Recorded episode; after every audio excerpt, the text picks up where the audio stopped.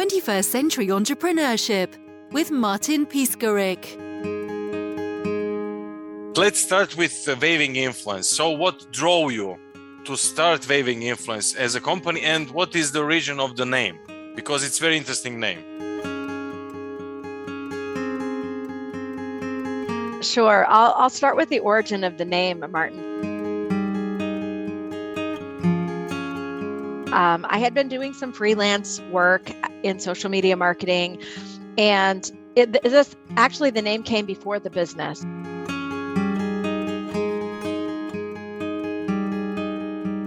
because I had been doing some blogging and I wanted to start my own blog. And so I asked my husband to help me think up a name for a blog. And the, uh, the blog would be about social media marketing, about relationships, about leadership. And so I used the name Weaving Influence for this blog that I started, and it was in about 2010 or 11.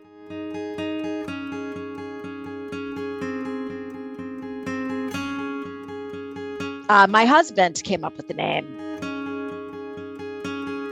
He's amazingly creative, and he came up with the name, and I immediately loved it because it, it, you know, it evoked this feeling of, you know, the convergence of making a difference in the world and leadership. And people always love the name. I started doing some work and it was like the beginning of my company. And at the time, I was using the name for my company, 12 Minute Media. And the reason behind that was, you know, I wanted to teach people how to use small amounts of time but use it to to build their online influence. And I actually have an ebook on um, on Amazon called uh, Twitter Tips 31 Days of Twitter Tips Grow Your Online Influence 12 Minutes at a Time. So, the 12 Minute Media was the original name for the business, but what I found was um, that that the name Weaving Influence was resonating much more. And so, as I transitioned into owning the agency, I switched and used Weaving Influence as the company name what need uh, does waving influence fill in the market Sure. So we are a digital marketing agency. As I got started, the original need that we were filling was partnering with authors on using social media to market their books. That's kind of where we began. But along the way, we added services to support authors, thought leaders, consultants, trainers, others with their digital marketing needs. And the problem that we're solving is helping people to create the biggest possible reach for their work. So, whether that's a book, whether that's an idea, whether that's a nonprofit cause, whether that's a business, we want to help our clients to use social media and other digital marketing approaches to effectively reach those people who need their messages okay any analogs antilogs? So for example there are some big names on the market like scribe.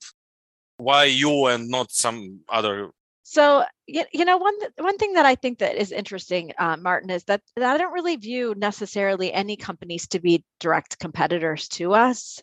I love to collaborate with others who are doing similar work, but I would say what stands out about us is that uh, we are able to partner with authors, especially authors of business books, to help them really understand the various steps that they need to go through um, as they bring their work to the world. So, a lot of times authors have no idea what's required of them when they market a book. And particularly authors who have a traditional publisher, they expect that the publisher will do a lot to help them get their book out they'll they expect the publisher will do a lot to help them market the reality is and even my friends who work in traditional publishing houses they'll tell you the amount of marketing that the publisher does is so little.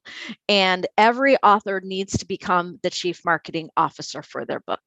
So, what we're doing really uh, as we work with authors is we're not only giving them kind of strategic guidance and partnering with them to help them navigate what can be confusing in in bringing their book to the world but we also provide hands-on execution support which is quite different. So most of the time when an author is going to hire a team to help them with their book they only think in terms of public relations or media relations. So they're wanting to partner with a, an agency or a firm who's going to pitch them to the media, pitch them to podcasts, get them articles. And what's different really about the way that we work is that we have a comprehensive approach. So public relations or media relations is only one part of what an author can do to spread the word about their book.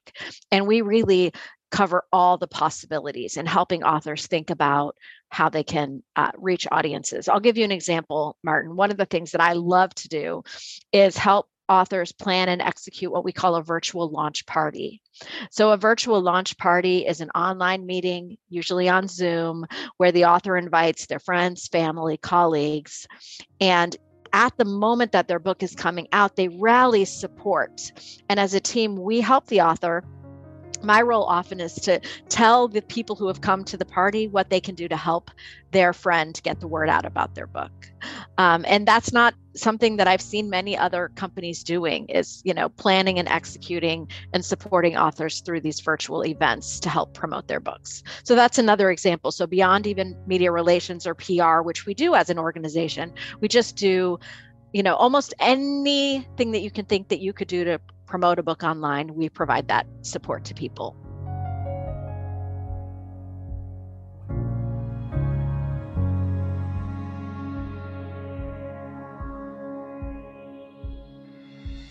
Can you go more into your organization and your team? Can you share a bit uh, uh about your team and how they help contribute to Waving Influence's success?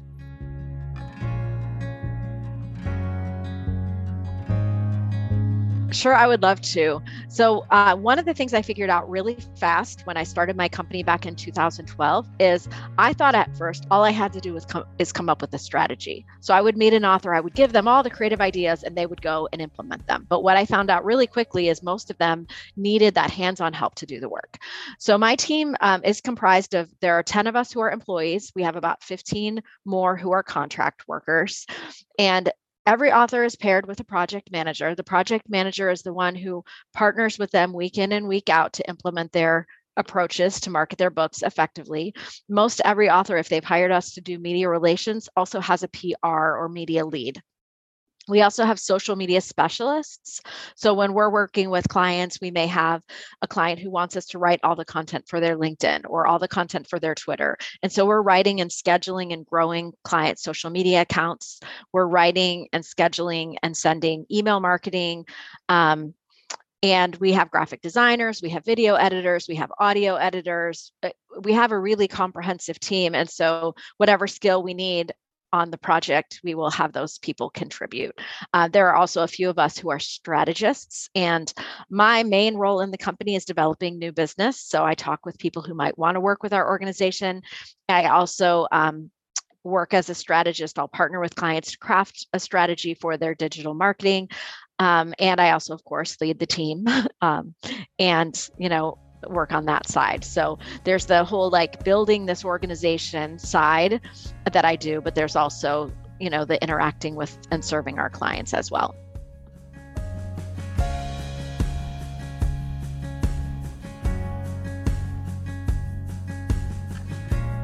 And the beautiful thing is is everything under one roof. So so design and and communication, so everything is synchronized, I suppose.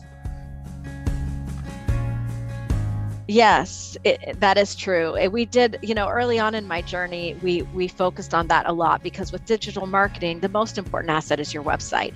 And in the beginning, my team would say, "Oh, we don't build websites." Well, guess what? We started building websites because our clients needed a partner who could really think strategically about branding. You know, all you know all the things that you want to do when you want to build an online um, presence for yourself. So we really do provide almost every service. For places that we don't provide service, we always are happy to refer out. One thing I've noticed is that most authors need an executive assistant.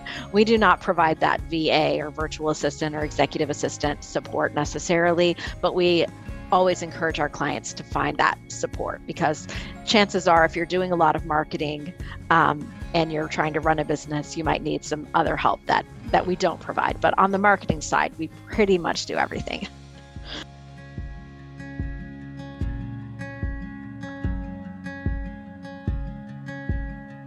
a lot of us are coping with those likes and and uh, uh, traffic and engagement, etc. So, what, what do you think about vanity metrics?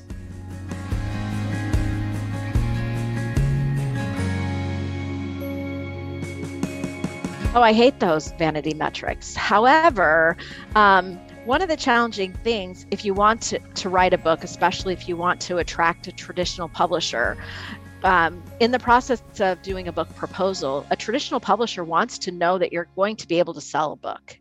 And really the vanity metrics are the only ones they have. So what, what I try to encourage authors to do, and instead of thinking about platform, I encourage authors to think about building a community. And in my mind, the most important metric is not a vanity metric at all. It's the size of your email list of people who have given you permission to email them. So of all the metrics that there are to, to look at, to me, that's the most important one because we found that email marketing converts better than any other digital marketing tactic.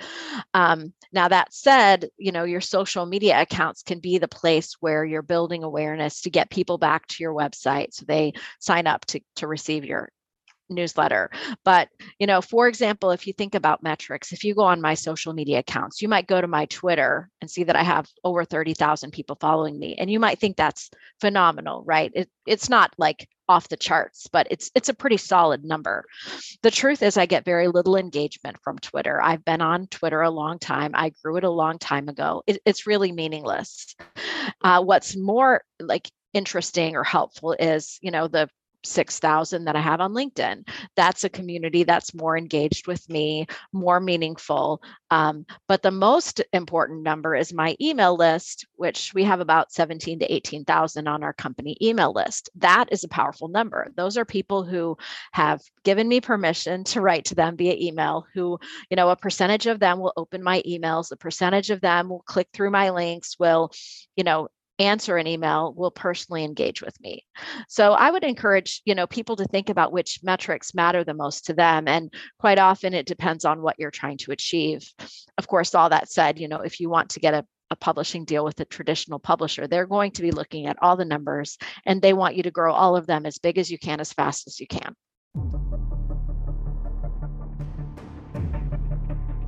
I suppose it was not always so nice what are some of the biggest challenges or some of the challenges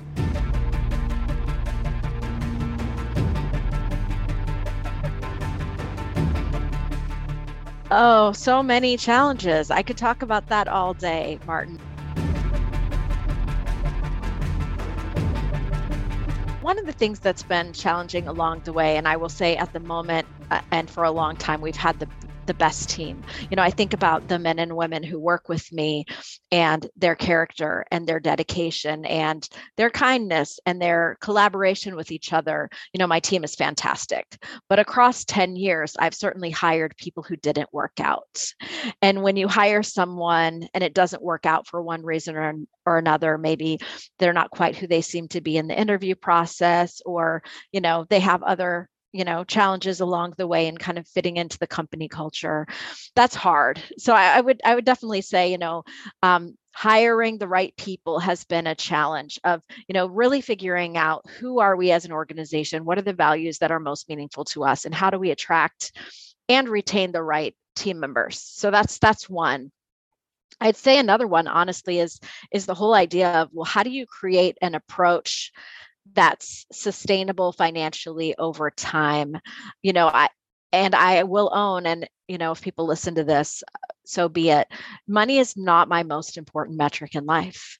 And so as an entrepreneur i wonder if sometimes that's like a disadvantage. Um, along the way i identified generosity as being one of the core values of my company.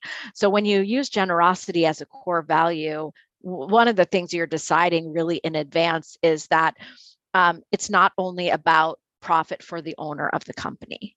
Like, I want all the people in my organization to benefit financially when we create profit. Um, and so, just figuring out, you know, how do we price in the right way to create profitability you know what's the right amount of money to pay people uh, so that they're happy, um, but also so that we can be profitable. And, you know, the past few years, especially with COVID, have been challenging. You know, on the upside, you know, here in the United States, there have been some financial programs that have helped entrepreneurs. I'm sure you've heard about the PPP. There's also um, this employee retention credit, which is a tax credit. So thankfully, um, even though I had reduced revenue in my organization in 2020 and 2021, those two years of, of COVID, um, we did have uh, you know this upside of some support from the government that's allowed us to remain functional and keep our team employed and all of those things. So yeah uh, those are just a couple of the challenges. I'll, I'll share one more. I think um, you know as as ceo or as the owner of the company there's just sometimes this loneliness that that happens when you're the leader. And you know really figuring out like how to build friendships you know i'm busy building a company i don't have a lot of time outside of work um, and eh, on the upside there are some women who have been in my company for a long time. Uh, the two vice presidents in my company have worked with me for a long time, and so we have we have created this support for one another. But you know, at the end of the day, which I hate that phrase, we we should take that word out. But at any rate, you know, um, the pressure is still on me. You know, um, and sometimes it feels very heavy to think about all the people whose life and livelihood is dependent upon me making this business work.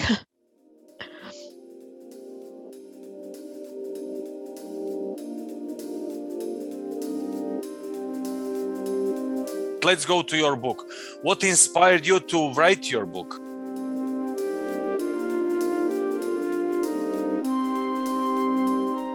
Well, I've always wanted to be an author, Martin. I grew up, you know, loving books, loving reading. I think that's one of the reasons why, as my company began to develop, it was such a perfect fit for me.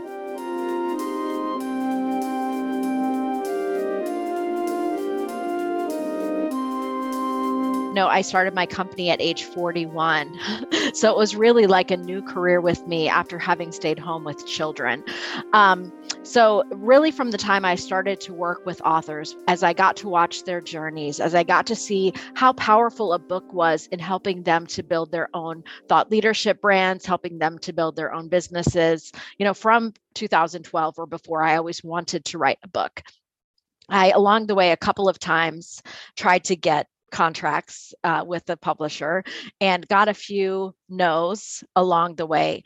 Um, so, you know, why does anyone write a book? You write a book because you have a message to share that is of value to others. You know, a book can scale your ideas in a much easier way than one on one conversations. So, I wanted the chance not only just for the joy of writing the book, which it was you know a joy to write it. I love to write. I love you know being able to make space and time for creativity. Um, but also just the benefit to my organization as a whole. So we've been talking a lot since we passed our 10 year anniversary. You know, we have a 10 year reputation of providing this valuable service to authors. And the book is part of that uh, because we have also the knowledge and the approaches that we've developed. So I wanted to put those into a format that people could, you know, easily access.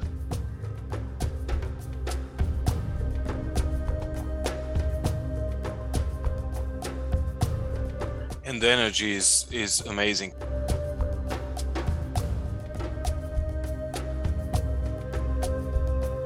Some videos that I saw regarding the book, those beautiful orange colors, music, uh, messages, everything, the energy is absolutely fantastic. Can you say something more about the energy?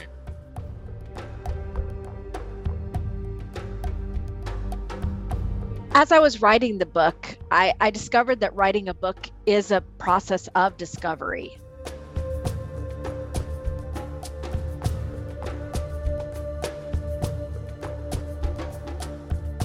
and you start with one idea in mind and as you begin to write what emerges is the really powerful way that your ideas are codified or clarified in a way they never were before and i'll share an example of that with you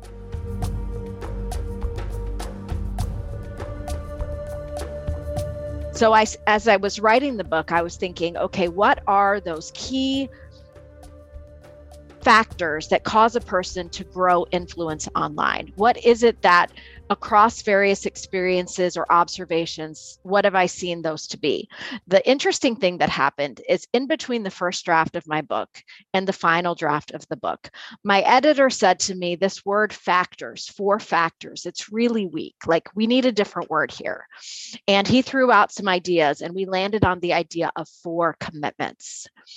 And I think the idea of four commitments that you would make to create the biggest possible reach for your work is very powerful because we can all understand the language of commitment. So I don't know, Martin, if you're married, I've been married nearly 30 years. You know, what keeps a marriage going is a commitment. It's this vision of something bigger, more important um, than than anything. And uh, when we think about growing online influence, as I as I was researching the book, what came out of these four commitments, and I think they're true across the board for anyone who wants to make a difference in the world, anyone who wants um, to reach more people with their messages. And I'll tell you a little bit about them. There are four. The first one is value. So anyone who wants to make a a bigger difference online. And Martin, for you, for example, when you started the podcast, you did it probably because you had value to share with others.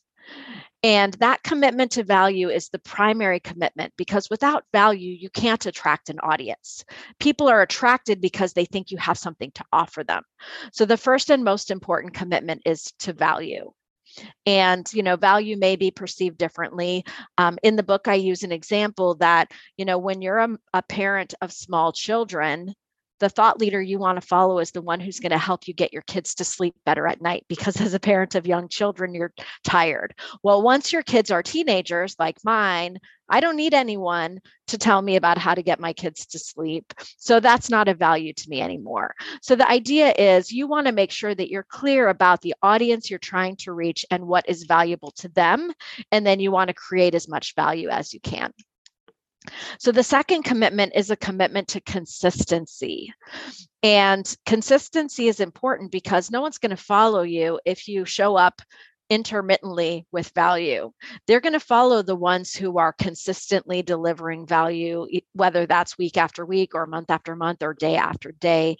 In the story, I talk about my friend Dan Rockwell. I don't know if you've met him, Martin, but Dan Rockwell is a blogger. He writes Leadership Freak. Dan has been writing daily blog posts about leadership five days a week for more than a decade. And so, if Dan has grown an audience, and he has, he has hundreds of thousands of people following his blog, it's because he keeps showing up day after day after day. So, that commitment to consistency is really critical. Now, for those who say, well, I can't write a blog post every day for 10 years. That's okay. Not everybody has to have that kind of consistency, but whatever cadence you are able to sustain, if you continue to show up consistently, you will draw a bigger audience. So the third commitment is a commitment to longevity. And uh, Dorie Clark wrote a book called The Long Game. She goes way into detail. But in my book, one of the things I talk about is that, you know, you can't really grow an audience overnight. And later, maybe I'll tell you a story that I have in the book about 500 trees. But um, you know we really have to have a long-term view of showing up with value in a consistent way uh, the final of the four commitments i mentioned earlier is generosity and i think the more that we can be committed to sharing value freely with others our time our energy our ideas uh, the more we will draw people to, to ourselves. And generosity is this unexpected element. But in every single case of the thought leaders that I studied, it emerged as important. And what I have learned, you know, more than anything else as a business owner is that I can never give away more than what comes back to me and it it happens all the time like in the craziest ways so martin i was mentioning to you the different programs that the united states has had to help business owners during the pandemic. Well uh, you know it hasn't been easy over the past few years and it's like it feels like every month it's just kind of scraping together like are we going to make a profit this month or not?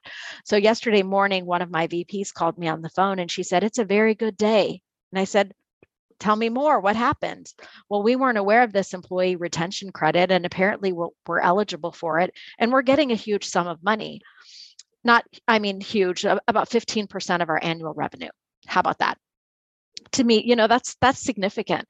And so i said to amy amy do you know why this is happening? And she said why? I said this is generosity. Like we have been giving and it, it always comes back and you never know how or you never know when um, but it always does.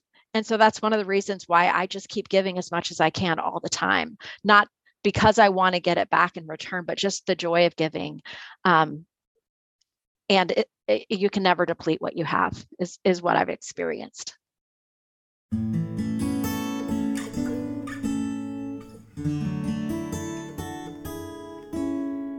Becky in five years, your company in five years. Uh, me in five years? Yes. Oh, wow, that's hard. So I, I'm still trying to figure that out. Or let's say this way. So your your biggest nightmare in five years, Becky biggest nightmare in five years, and the sweetest dream in five years. Uh, the sweetest dream in five years. So prior to the pandemic, I would have told you that I wanted to double revenue and I wanted to double the size of our team in five to seven years. Um, you know, when the pandemic hit, I was like, oh, I don't know. Uh, but here's what I would love. My dream w- would be like consistent growth for our company.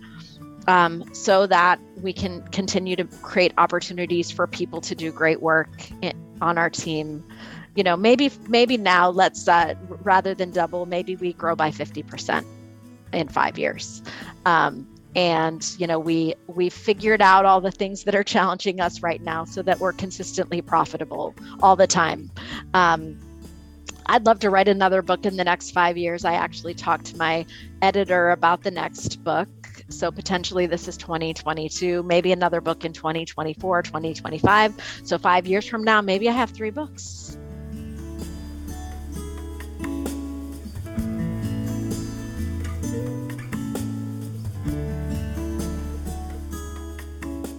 the story of the 500 trees is a story that I created uh, when my husband and I moved into a new house back in 2016. So we live on five acres, it's surrounded by trees, it's the most peaceful and private environment that you can imagine. But if you go back 30 years to when this house was built, uh, it was a wide open cornfield. You could see the road, uh, and the owners wanted to create privacy. And so uh, 30 years ago, uh, the owner of the house, his name was Mike, he bought 500 trees. They were so tiny, Martin, that they fit into a wheelbarrow. And he and his children painstakingly planted those 500 trees. They probably planted 300 more. And they did it because they had a vision of what they wanted this land to be. Um, I think at the time they intended that the property would stay in their family. So they had a vision of this private, tree surrounded property that their family could enjoy for generations to come. Um, and so they created uh, that consistent action of planting and cultivating the trees, looking ahead to the future that they couldn't yet see. Uh, those of us who want to grow influence online to build an audience and build a community need to have the patience of someone who would plant 500 trees and wait for them to grow. Knowing that the impact of the decisions that you make today can influence generations in the future. So, that commitment to show up with value in a generous way consistently over a long period of time will create a future that you can't even imagine yet.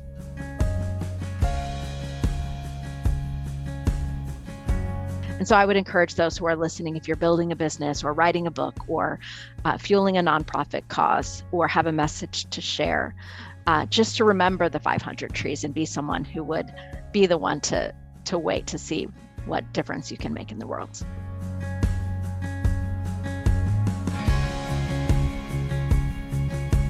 So, for those who would like to learn more about me and Weaving Influence and my book, there are a few ways that people can get to know me better.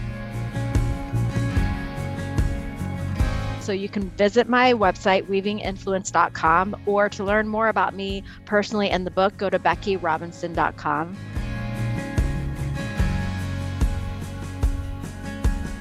My book, Reach Create the Biggest Possible Audience for Your Message, Book, or Cause, is available at all the online retailers. And one of the interesting things about the book is that at the end of every chapter is a QR code. It's the same QR code throughout the book. But if you scan the QR code once you have the book, you have the opportunity to get into a free online course where I created more resources to help you on your journey.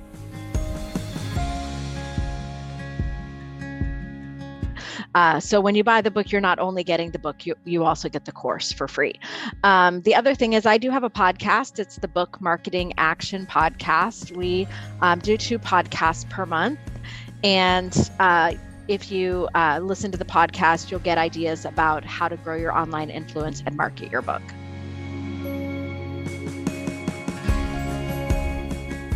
Twenty-first Century Entrepreneurship with Martin Piskarik.